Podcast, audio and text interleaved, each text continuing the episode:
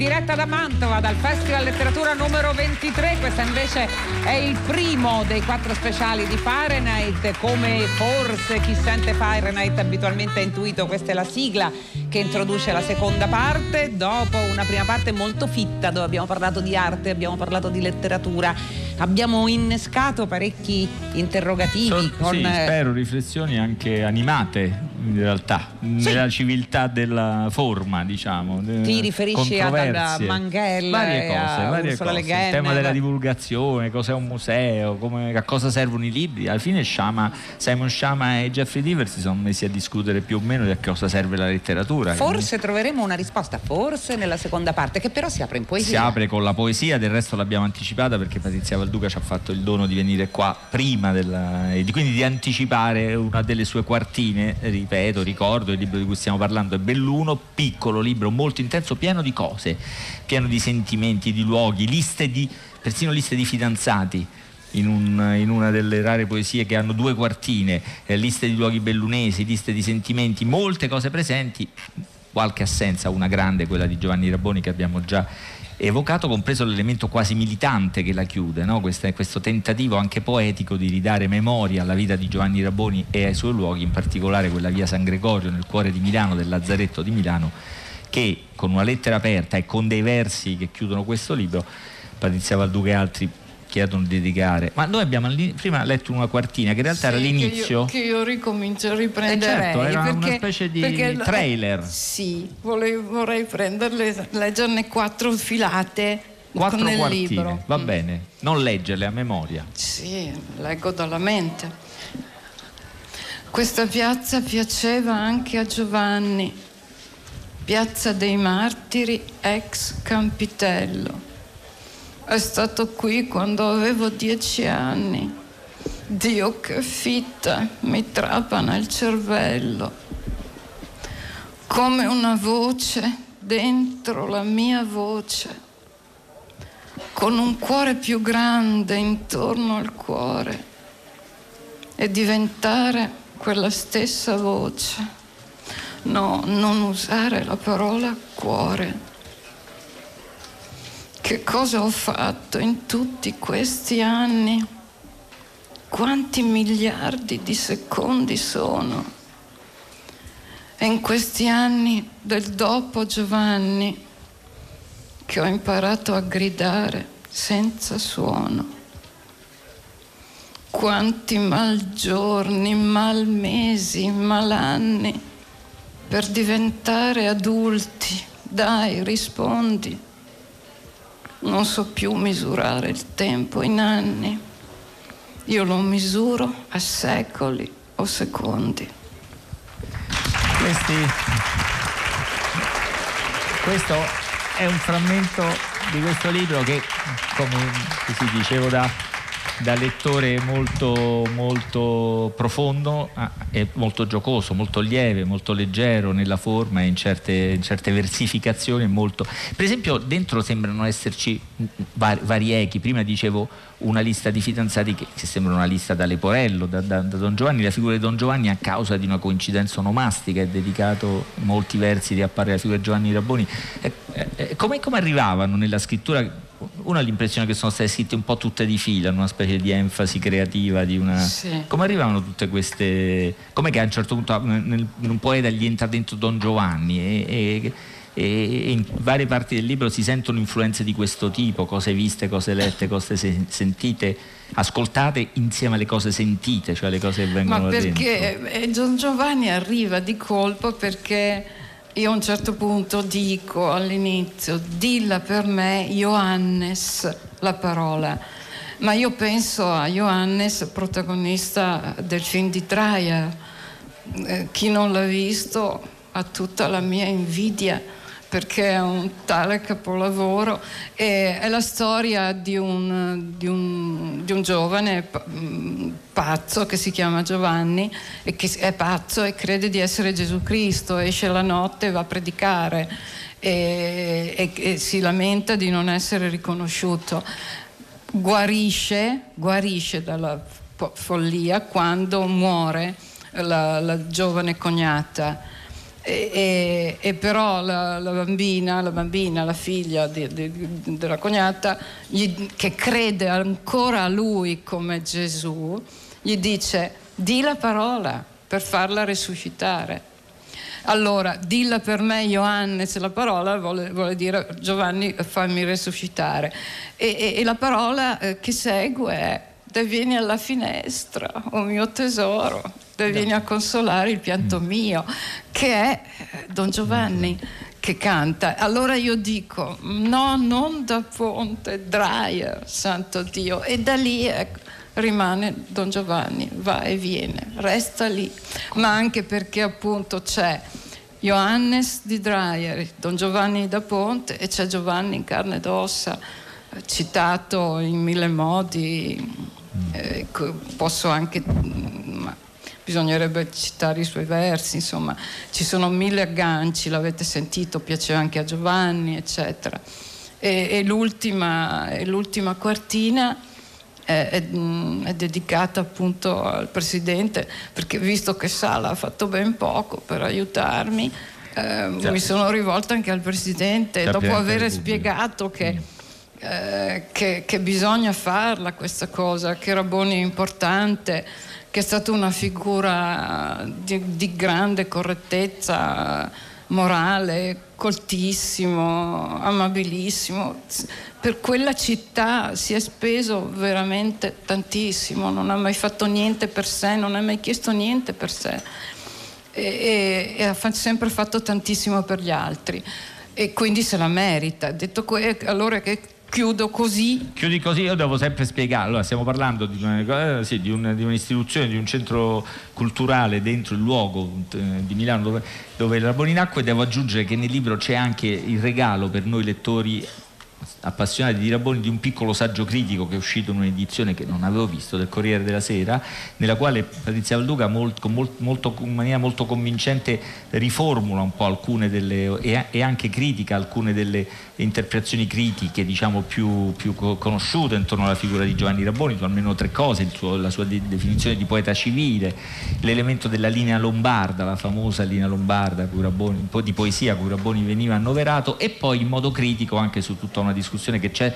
sulla diciamo, la parola di Raboni che è stata molto spesso interpretata come una parola di poesia in prosa o di prosa tradotta in poesia, di understatement lo ha fatto in maniera che a me sembrava convincente Pier Vincenzo Mengaldo, ma le cose che scrive in quel piccolo saggio Patrizia Valduca mi fanno dubitare del modo in cui avevo letto. Vabbè, questo Grazie, ah, grazie. No, no, io non ringrazio. Adesso però, dicevo, c'è una lettera al, al sindaco di Milano che, che, è stata firmata da molti intellettuali, ma alla fine del libro, in qualche modo, in, in versi, eh, Patrizia Valduca riscrive quella, quella, quell'appello. C'è una quartina dedicata al sindaco Sala e poi ce n'è una, quella credo sì. che vuoi leggere finale. Quella lettera meno... non l'ha vista nessuno perché il Corriere non, non l'ha pubblicata morta, non, non ho voluto fare niente, mi ha abbandonato. Qui ci sta, è a pagina 106. Eh, e allora finisce così, mio caro Presidente, questo è quanto. Accolga la mia supplica e il mio pianto, che senza lacrime, che non si asciuga, il 10 agosto, Belluno, Valduga. Questa è la firma. Grazie a Parizia Valduga per la sua presenza qui e soprattutto di questo libretto, veramente prezioso. Ora lei va al luogo qual è? La... Il luogo è alle 17.15 Conservatorio di Musica con Silvia Righi che è qui, che è la poetessa che la interpreta e l'accompagna. Grazie a entrambe, arrivederci. arrivederci allora, la domanda eh, che attraversa salutiamo Patrizia Valduca che è stata cortesissima a venire qui con noi, altrettanto cortese, un'autrice importante, l'autrice Bravo. Di un graphic novel, di un romanzo a fumetti bellissimo che esce per Einaudi stile libero, si chiama Heimat, lo ha scritto Nora Krug che è qui con noi insieme a Sara Cuminetti che tradurrà per noi le sue parole e, e forse da una delle risposte possibili alla domanda di cui parlava Marino poco fa. Tra l'altro eh, la domanda era molto ampia, riguardava a cosa servono i libri. Per esempio servono a guardare indietro, a guardare insieme al passato familiare ma al passato di una nazione. La nazione è la Germania.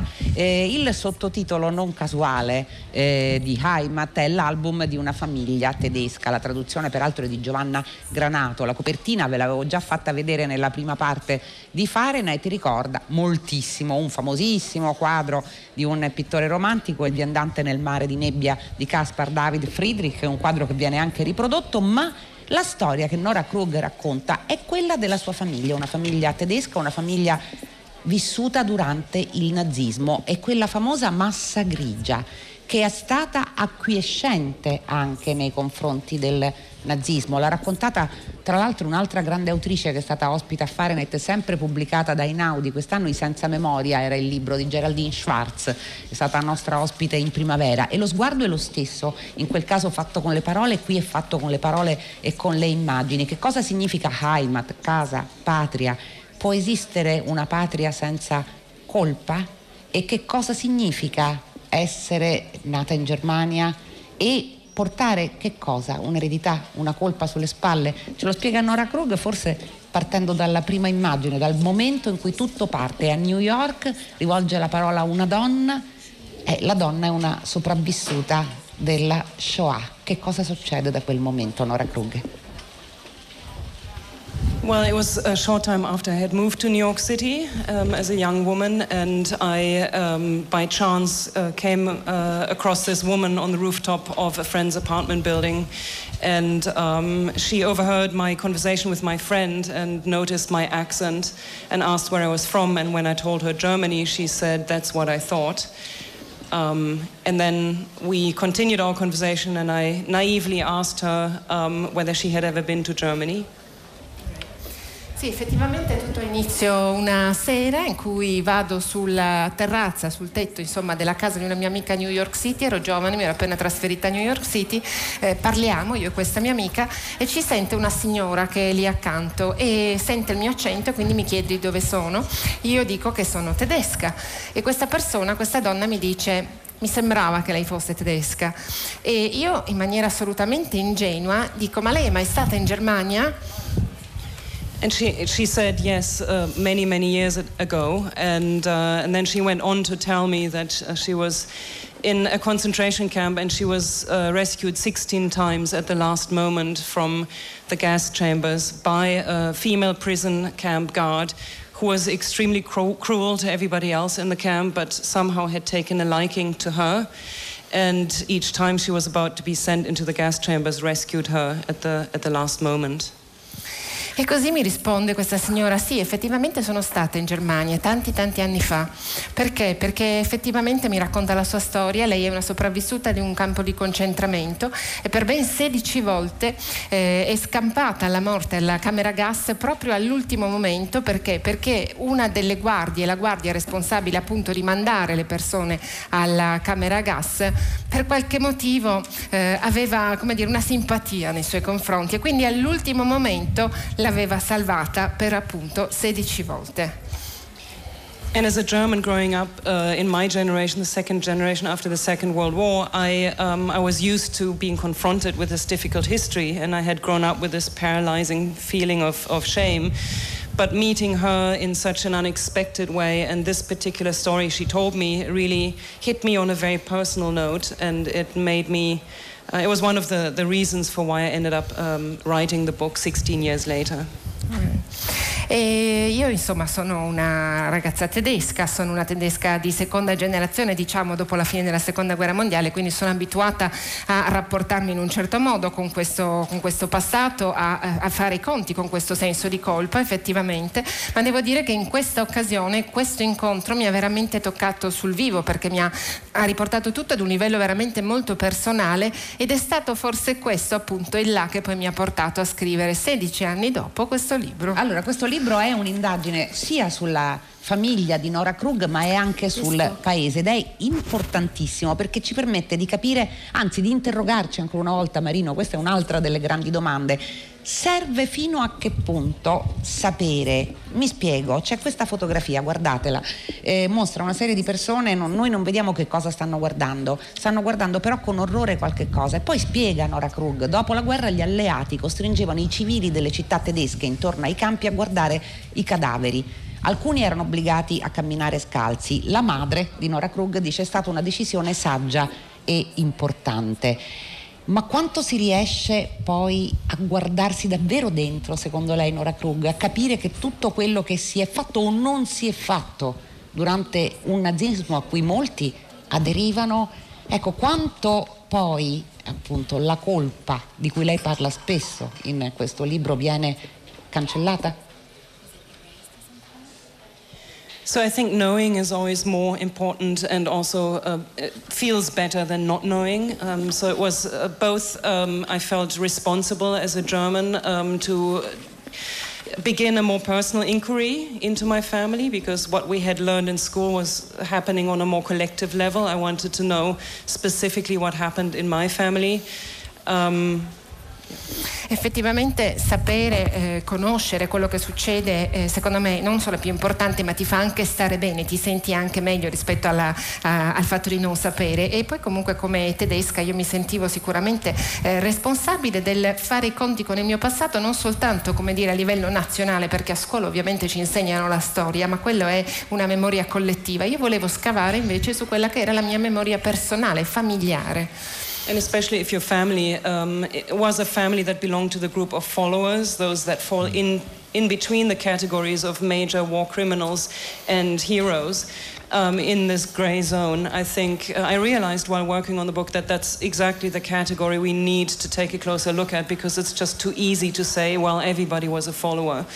Um, and it's uh, the, this gray zone is just such a wide spectrum that you have to go into the detail and ask you know, split the bigger questions up into more detailed questions. Ed effettivamente ehm, ancora più interessante era stato ovviamente scoprire questi, que, il passato insomma, della mia famiglia perché loro richie- eh, ricadevano proprio in quella zona grigia, in quella, in quella grossa fetta di eh, zona grigia di cui si parlava, cioè non erano tra i criminali di guerra, non erano tra gli eroi, però c'è questa grossa fetta di popolazione che rientra proprio in questa categoria. Ed è talvolta viene quasi da eh, come dire, ehm, liquidare questo grande gruppo di persone come a dire sì ma lo erano un po' tutti seguivano un po' quello che facevano gli altri, però non erano né troppo cattivi né troppo bravi. Ecco, in realtà è un panorama molto vasto e quindi è molto importante che poi venga, come dire, spezzettato, ci si concentri su tutte le varie componenti di questa grossa area grigia. Ecco, nel, nel, nel libro ci sono so, immagini di ogni tipo, ci sono disegni, ci sono fotografie, ci sono riproduzioni anche di quaderni scolastici. C'è un quaderno in particolare dello zio di Nora Krug, siamo nel 1939, il 20 gennaio, un compito eh, un tema probabilmente, un pensiero. Vi leggo le prime tre righe e mezzo. Quando vai nel bosco e vedi funghi che sembrano belli, pensi che siano buoni. Quando li mangi però sono velenosi e possono uccidere un'intera famiglia. Gli ebrei sono come quei funghi. Più avanti, 1953, la mamma di Nora Krug è vestita da fungo velenoso. La guerra è già finita, è già cominciata un'altra epoca, eppure quel fungo velenoso che poi era eh, noi apprendiamo da questo libro il tema di una serie di racconti per bambini che eh, li incitavano sottilmente all'antisemitismo, va avanti. Allora, che, come ha lavorato a questo materiale? Seguendo quale filo? E poi cosa diceva in particolare sua madre, con cui c'è un'interlocuzione molto stretta durante l'intera narrazione di questo album familiare? Yeah, I mean, I'm, I talked a lot to my parents, who I have a very close relationship to, but I'm also a big collector, so I've collected images not only from my own family, but at flea markets. So, as you mentioned at the beginning of the program, the book is not only about what my family did during the war, but it's also the question uh, of, or the, the search for German cultural identity, because both are still very deeply linked, even in today's society. Allora sì, effettivamente io mi sono basata molto sulle testimonianze dei miei genitori con cui ho un ottimo dialogo, ne ho parlato con loro tantissimo e siamo, abbiamo un rapporto molto stretto, in questo sono stata molto fortunata e poi io eh, colleziono, colleziono tante cose, quindi avevo tutta una serie di materiali che avevo trovato non soltanto dai miei archivi, diciamo così, ma anche ad esempio andando nei mercatini delle pulci. Ehm, anche perché ovviamente poi c'è un'altra cosa da dire, ovvero che non era solo una storia che riguardava la mia famiglia, la mia voleva essere anche una riflessione su quella che l'identità culturale tedesca, che è ancora una cosa diversa. C'è una cosa che, che, lei dice, Nora Krug, che mm, colpisce, su cui è importante secondo me riflettere ancora. Lei dice non, si può, non posso sapere chi sono se non so da dove vengo, non so se, che cosa è successo a chi è venuto prima di me e fa parte della mia famiglia. E poi dice una cosa a cui abbiamo fatto già cenno, non esiste patria senza colpa. A me ha fatto venire in mente Marino un libro che abbiamo amato tutti e due, che è Patria di Fernando Aramburo, dove appunto il concetto di patria e il concetto di colpa. È curioso che il, il, il il titolo sia rimasto Heimat, sì. che sia impossibile tradurre questo Heimat. C'è anche un ciclo di film degli anni di Reis, un regista tedesco che fece mi sembra 11 film una bellissima storia ancestrale diciamo, della terra e della patria tedesca, anche in quel caso noi non riuscimmo a tradurre in italiano davvero la parola Heimat, non è sì, semplicissimo. Non è semplice perché è un patria, po' casa, casa, patria. Ecco, ma Heimat e colpa, perché le due cose vanno di pari passo secondo lei? Well, I think uh, there is no understanding of the present unless you recognize the past or uh, face the past continuously. And I think it's easy to forget that whoever we are today is not uh, is, is deeply rooted in who we were before. And if you look at Germany, contemporary Germany, our society is clearly so open today. Um, I mean, not not all of our society, but because of our difficult past. And I think uh, that's really true for any country. I mean, I'm hoping that there's a universal quality to the story. That this book is not really only about Germany, but about anybody's responsibility to face one's country's past. Um, whether it be the United States with their bad treatment of African Americans or any other country. And I think it's, uh, yeah, it's just our responsibility and um, to recognize that um, there's a clear link and that we, that we have to apply what we learned from the past to the present. All right. Eh, io sono fermamente convinta che eh, sia eh, indispensabile eh, per riuscire a capire il presente vedere cosa è successo prima, che cos'è che ci ha portato al presente. Per capire il presente serve capire prima di tutto il passato e, per capire chi siamo oggi bisogna eh, avere la possibilità di, di cioè bisogna tenere conto che le radici del presente vanno al passato. Chi siamo oggi, la radice di chi siamo oggi arriva dal passato appunto e quindi penso che se guardiamo la Germania ad esempio esempio al fatto che oggi la Germania è una società eh, aperta, magari non al 100%, però comunque una società molto aperta. Eh, ecco, questo è anche perché eh, ci sono state tante difficoltà che sono state appunto dei periodi così difficili che sono stati affrontati in passato. Detto ciò, però, questo non si riferisce solo alla Germania, cioè io ritengo che sia vero questo concetto per tutti, per tutti i paesi. Deve essere, spero che questo libro contenga in realtà un messaggio, diciamo, se vogliamo chiamarlo così, universale, che si applica a tutti eh, i paesi paesi, ognuno mh, mm, che vive in un paese diverso beh, deve fare i conti appunto eh, con il proprio passato, il passato del proprio paese che può essere ad esempio, non so, per gli Stati Uniti i trascorsi con eh, gli afroamericani ad esempio, ecco in questo caso mh, mm, per l'America è quello, ma per ogni Stato ci sono ahimè dei trascorsi magari ehm, un po' come dire difficili da accettare. E nostra responsabilità appunto fare i conti con il nostro passato per cercare poi appunto di ehm, creare un legame che ci spieghi come mai siamo le persone che siamo oggi. Ecco, non riusciamo ad andare in Nora Krug, vi faccio vedere solo un'ultima cosa, l'ultima pagina del libro che mostra un oggetto che immagino molti di voi riconosceranno, è una colla la colla Uhu che venne inventata nel 1932 in Germania. Uhu è il nome del gufo reale che è un rapace della foresta nera e come scrive, perché la cita? Perché cita tanti oggetti, oggetti di cose tedesche, così le chiama Nora Krug dice anche se la UQ è la colla più forte che esista non riesce a nascondere le crepe. Questo è Heimat, uscito per Inaudi Stile Libero. Nora Krug alle 21.30 all'Aula Magna dell'Università, una storia intima del nazismo con Francesco Cataluccio. La ringraziamo, ringraziamo mille volte Sara Cominetti. Grazie. Un libro che potremmo commentare con una con una nota celebre, forse frase di Faulkner, no, secondo il quale il passato non è morto, anzi non è mai nemmeno davvero passato. Mi è tornata in mente perché, curiosità della giornata, ho scoperto che Simon Shama, il fantastico divulgatore che l'ha aperta, ha anche un, un combattivo sito, un account su Twitter cioè Simon Shama twitta sulla Brexit molto combattivo e come frase ha scelto questa di Faulkner, cioè ha messo la definizione del passato come qualcosa che Tra non è mai parliamo di un morto. Nobel che aveva un blog. Tra poco parliamo eh? di libri ritrovati, di cose strane che sono accadute negli ultimi anni e che vengono raccontate in questi pomeriggi di Fahrenheit e quindi nel, negli appuntamenti al Festival Lettura di Mantova. Siamo davvero grati a Nora Kruger, un libro davvero importante, un modo di raccontare il nostro tempo di cui abbiamo bisogno. Grazie. Grazie, grazie mille. E noi torniamo a David Byrne, Oh. al suo percorso musicale, alla sua vita e anche, cosa che non dobbiamo trascurare, è il fatto che dopo i Tolkien Heads ha fatto molte cose, molte avventure non solo musicali e un grande impegno diciamo ambientalista, ecologista, I, i- i diari della bicicletta si chiamava il libro nel quale raccontava come poteva visitare il mondo tutto in bicicletta, come un gesto anche politico. In qualche modo l'ultima sua mh, impresa è un album che si chiama American Utopia, American Utopia ma soprattutto un eh, lavoro non solo, non solo artistico che si chiama Reason to be Cheerful, cioè ragioni per essere gioiosi, nei quali ha provato a raccogliere, impresa mettiamolo molto significativa, quasi disperata, i tanti segnali di speranza e di gioia che sono sparsi per il mondo, impresa che trovo meritoria, sarebbe bello se davvero Loredana realizzasse il suo sogno e lo intervistasse Ma è ovvio. prima o poi, Ma adesso Nothing sogno. at All, quarto brano dall'album David Byrne, di David Byrne stesso, 1994.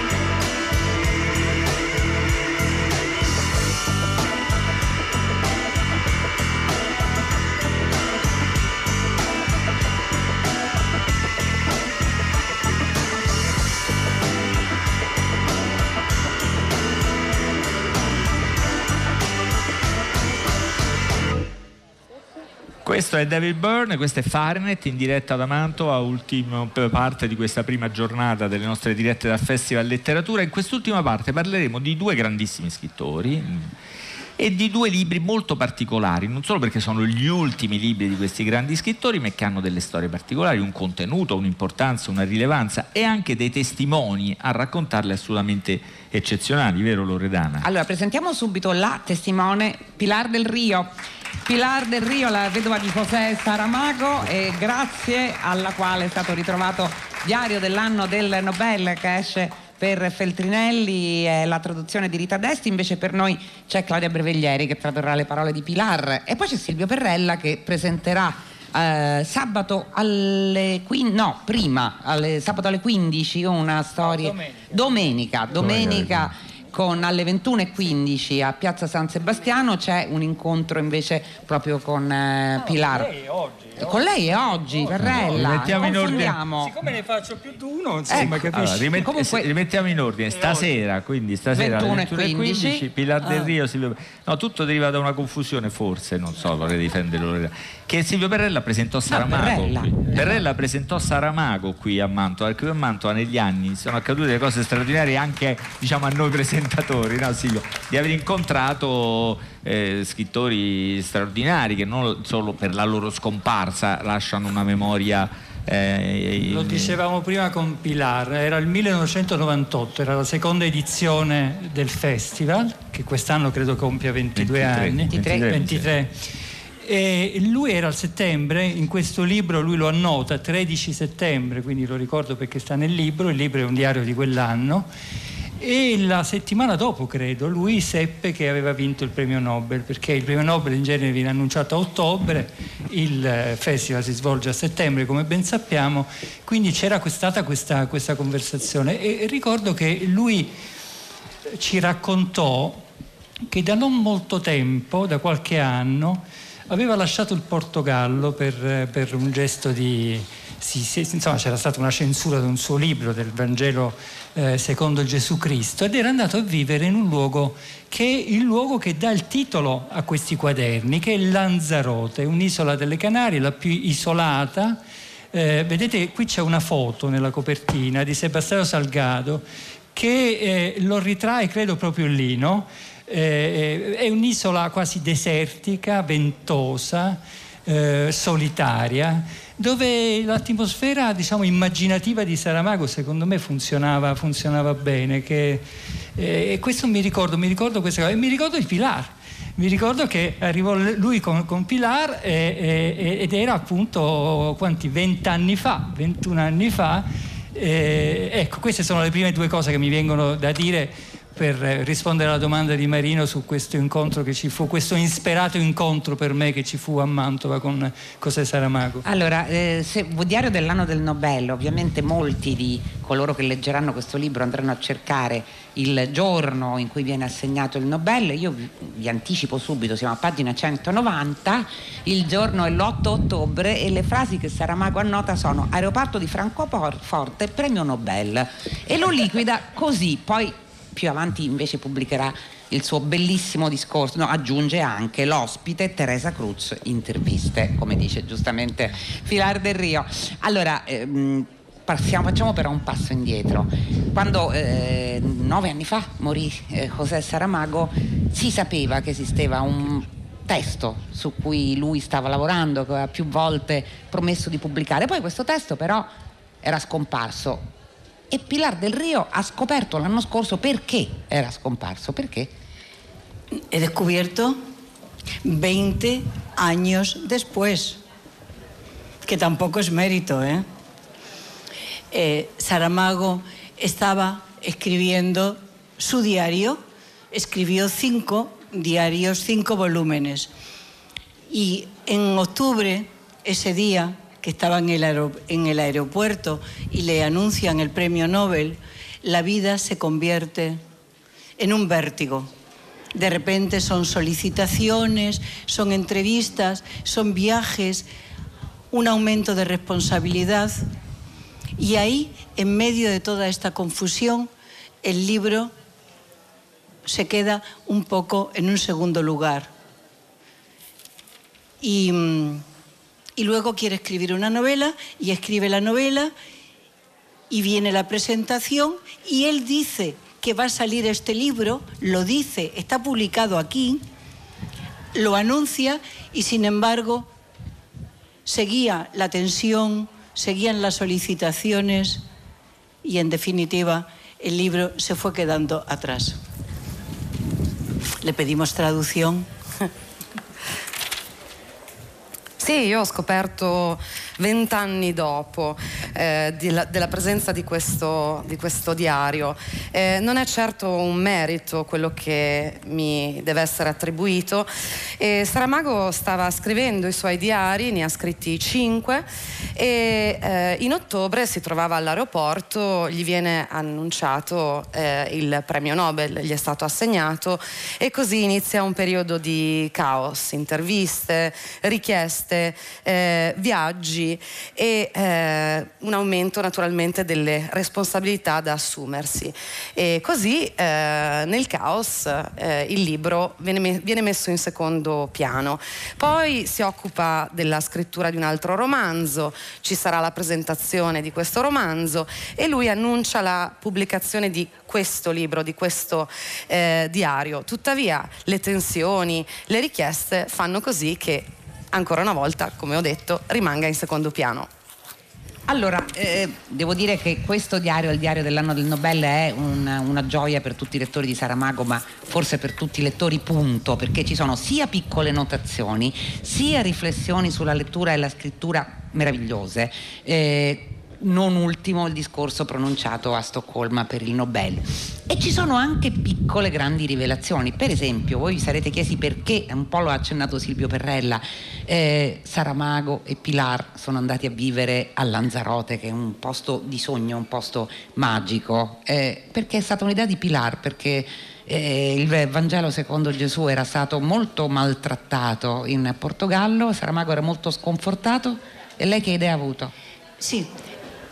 Eh, Saramago era maltratado en Portugal no por los portugueses, sino Ah, no. por el gobierno de Portugal. Certo. El gobierno de Portugal decidió, y esto fue dicho en la Asamblea de la República, es decir, en el Parlamento, este libro, Evangelio segundo Jesucristo, no puede representar en un premio, que tampoco era importante, a Portugal por tres razones. Primera, porque ofende a los portugueses, que son todos católicos. Segunda, porque Saramago es comunista. Perdón, los comunistas no representan a sus países. Y tercero, que tengo que decir que es lo que a Saramago le dio fastidio. Dijo el ministro de Cultura en sede parlamentaria, porque este libro está mal escrito. Y Saramago dice, entonces ahora el gobierno también es crítico literario. Adesso traduciamo, sì. traduciamo anche se non c'è molto bisogno, no, Avete però è capito, interessante? Silvio. Sì, eh, beh, Saramago non è, che sia stato, ehm, sta- non, si- non è che sia stato maltrattato dai portoghesi, è stato maltrattato dal governo a prendere questa decisione sul, eh, sul libro Il Vangelo eh, secondo Gesù, è eh, stato il governo. Ci mm, volevo dire appunto eh, in sede parlamentare eh, è stato detto che il Vangelo non poteva essere, eh, non poteva rappresentare il Portogallo per tre motivi.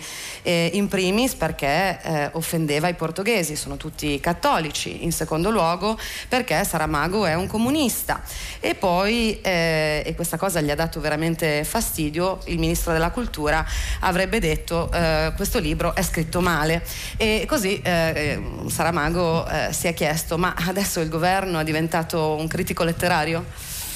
Ecco, ma la scelta possiamo allora- ricordare che il caso di Saramago è sempre stato.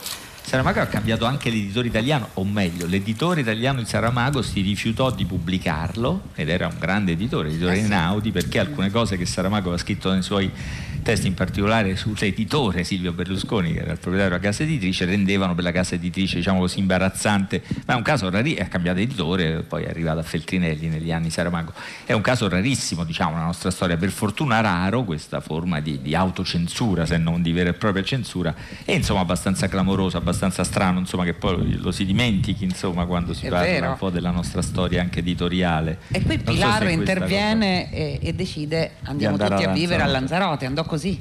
Sí, eh, eh, amamos Lanzarote una vez que fuimos y pensé, si quieres alejarte del ruido, ¿por qué no vamos a vivir a Lanzarote?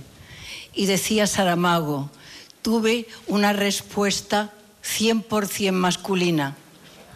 ¿Estás loca?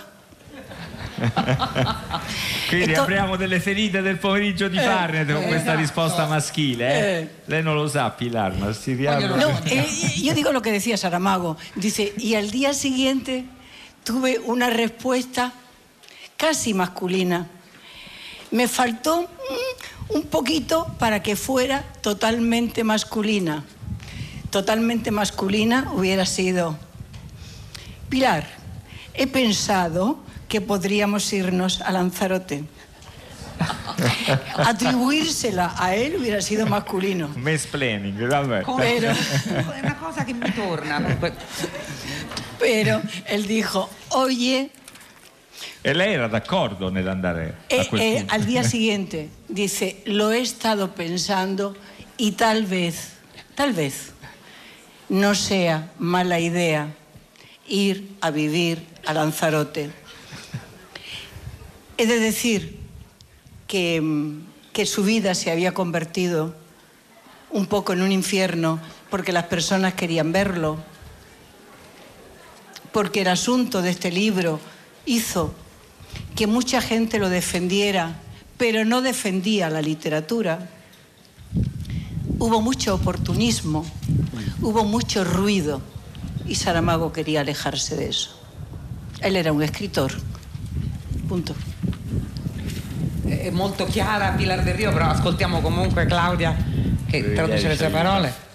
Beh, noi abbiamo amato Lanzarote quando ci siamo andati insieme e io ho pensato, eh, visto che tu vuoi allontanarti dal caos, dal rumore, perché non andiamo a vivere a Lanzarote? E così eh, Saramago mi ha eh, dato una, una risposta, una risposta un po' maschile direi, ma sei matta, no? Poi il giorno dopo invece ho eh, ricevuto una risposta, eh, una vera risposta mascolina, no? Eh, totalmente mascolina. E mi ha detto Pilar, ho pensato che potremmo infatti eh, andarci, no?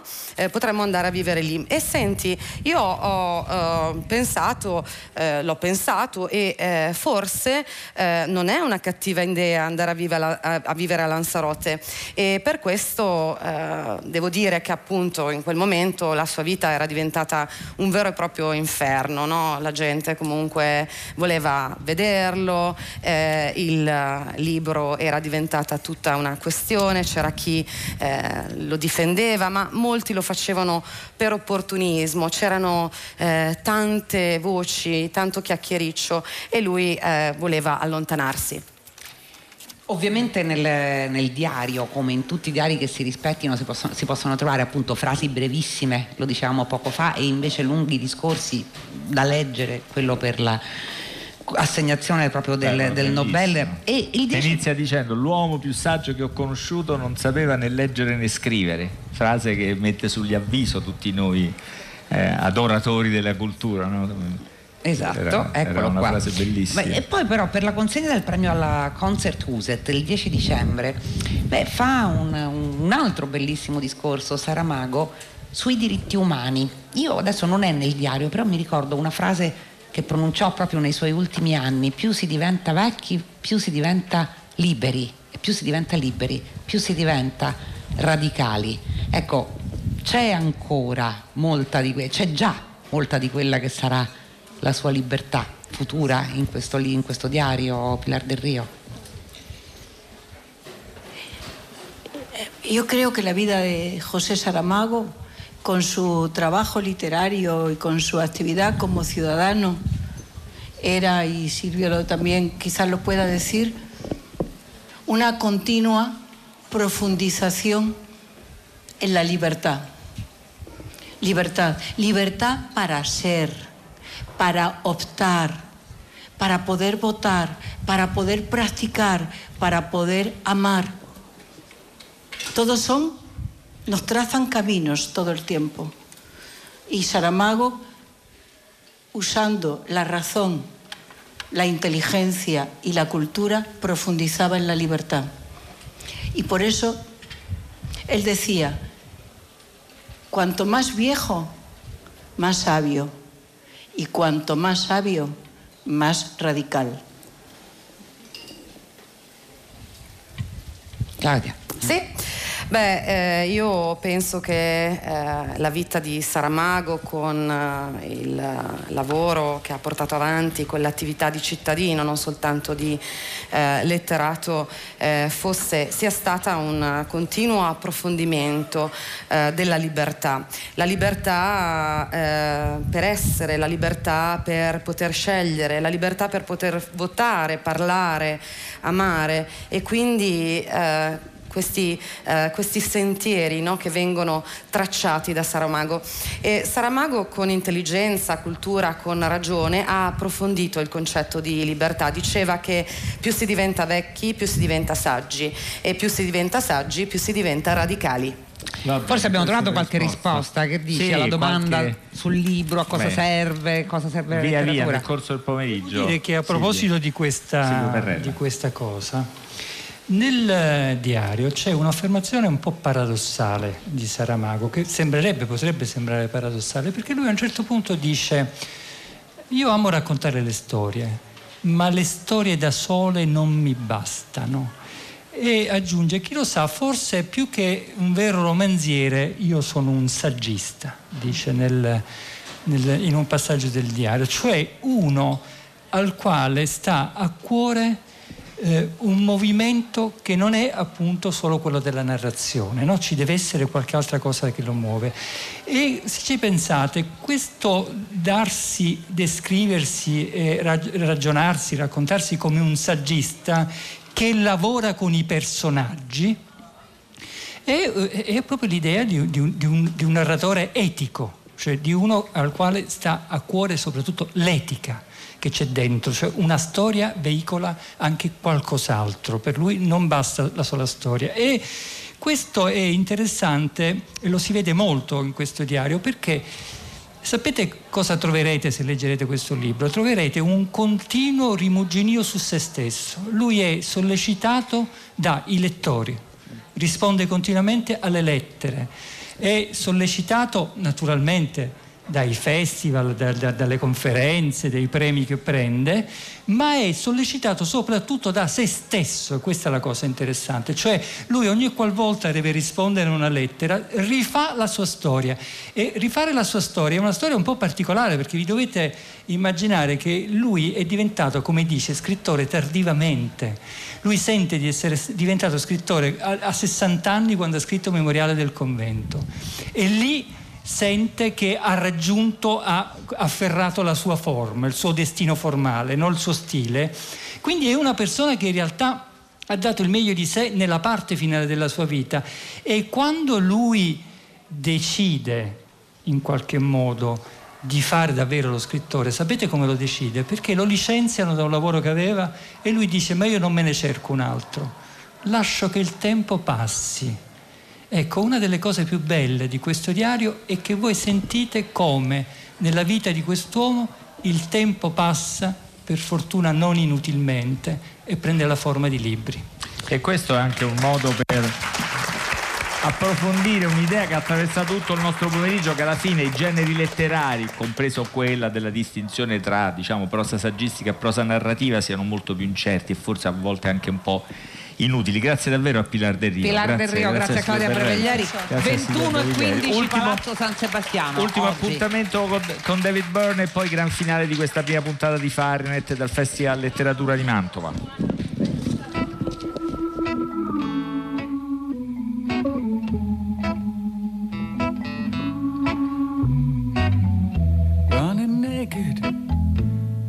state highway.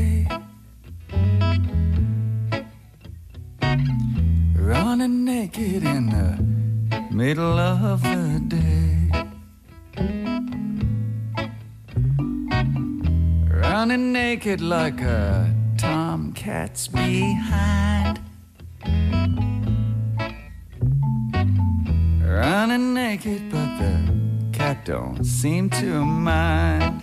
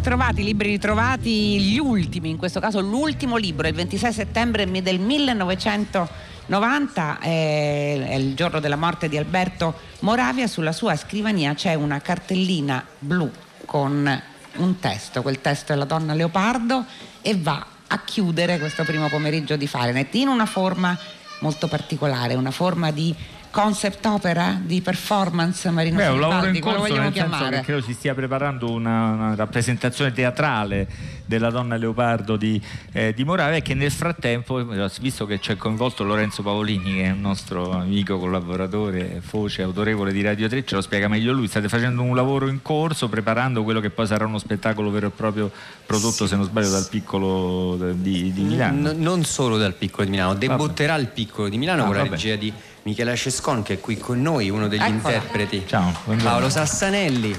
Che tra Eh, poco faranno, faranno quello che devono fare, cioè metteranno in scena qualcosa. Eh? Regia, drammaturgia di, di Michela Cescon che ha avuto l'intuizione di lavorare su un testo di Moravia, l'ultimo, eh, per portarlo a teatro. Moravia fin dal principio, fin dagli indifferenti, pensava eh, diffondere la tecnica del romanzo e quella del teatro.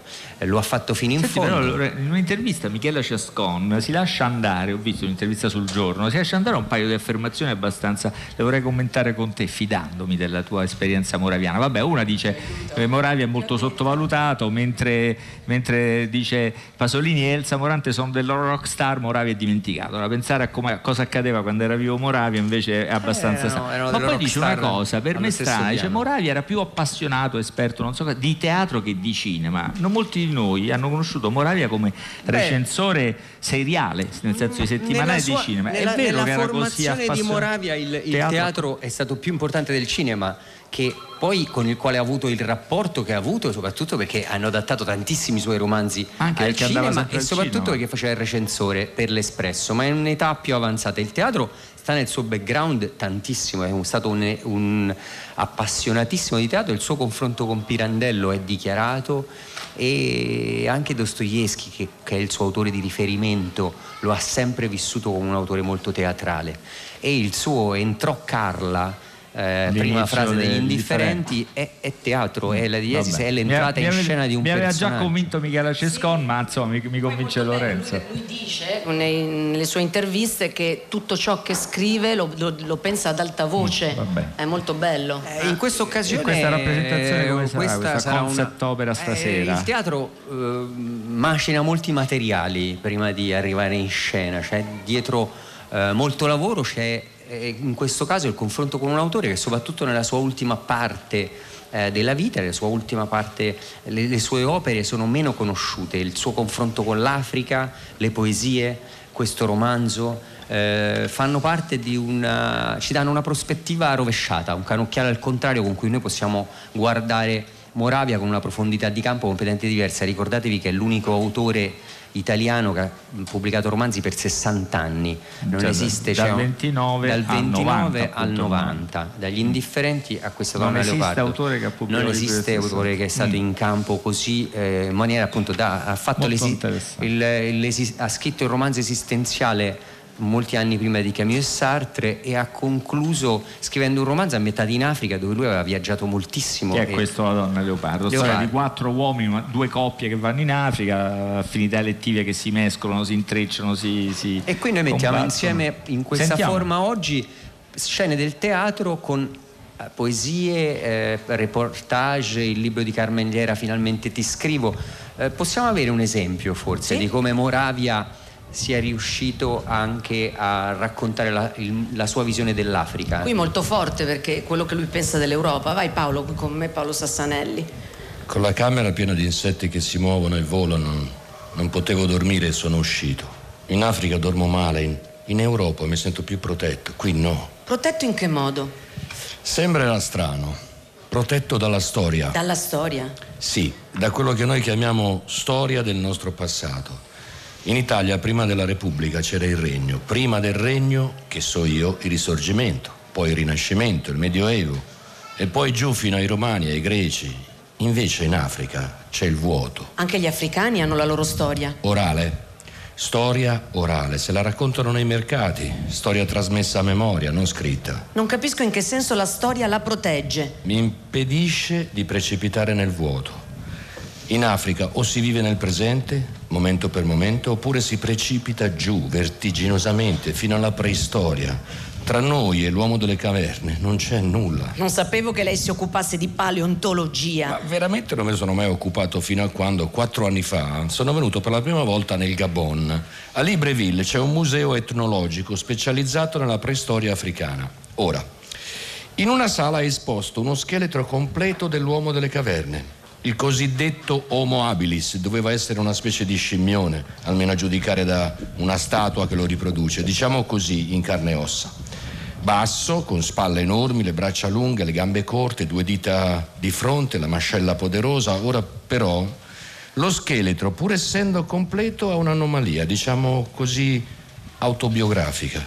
Ha la spina dorsale e alcune costole rotte, fratturate.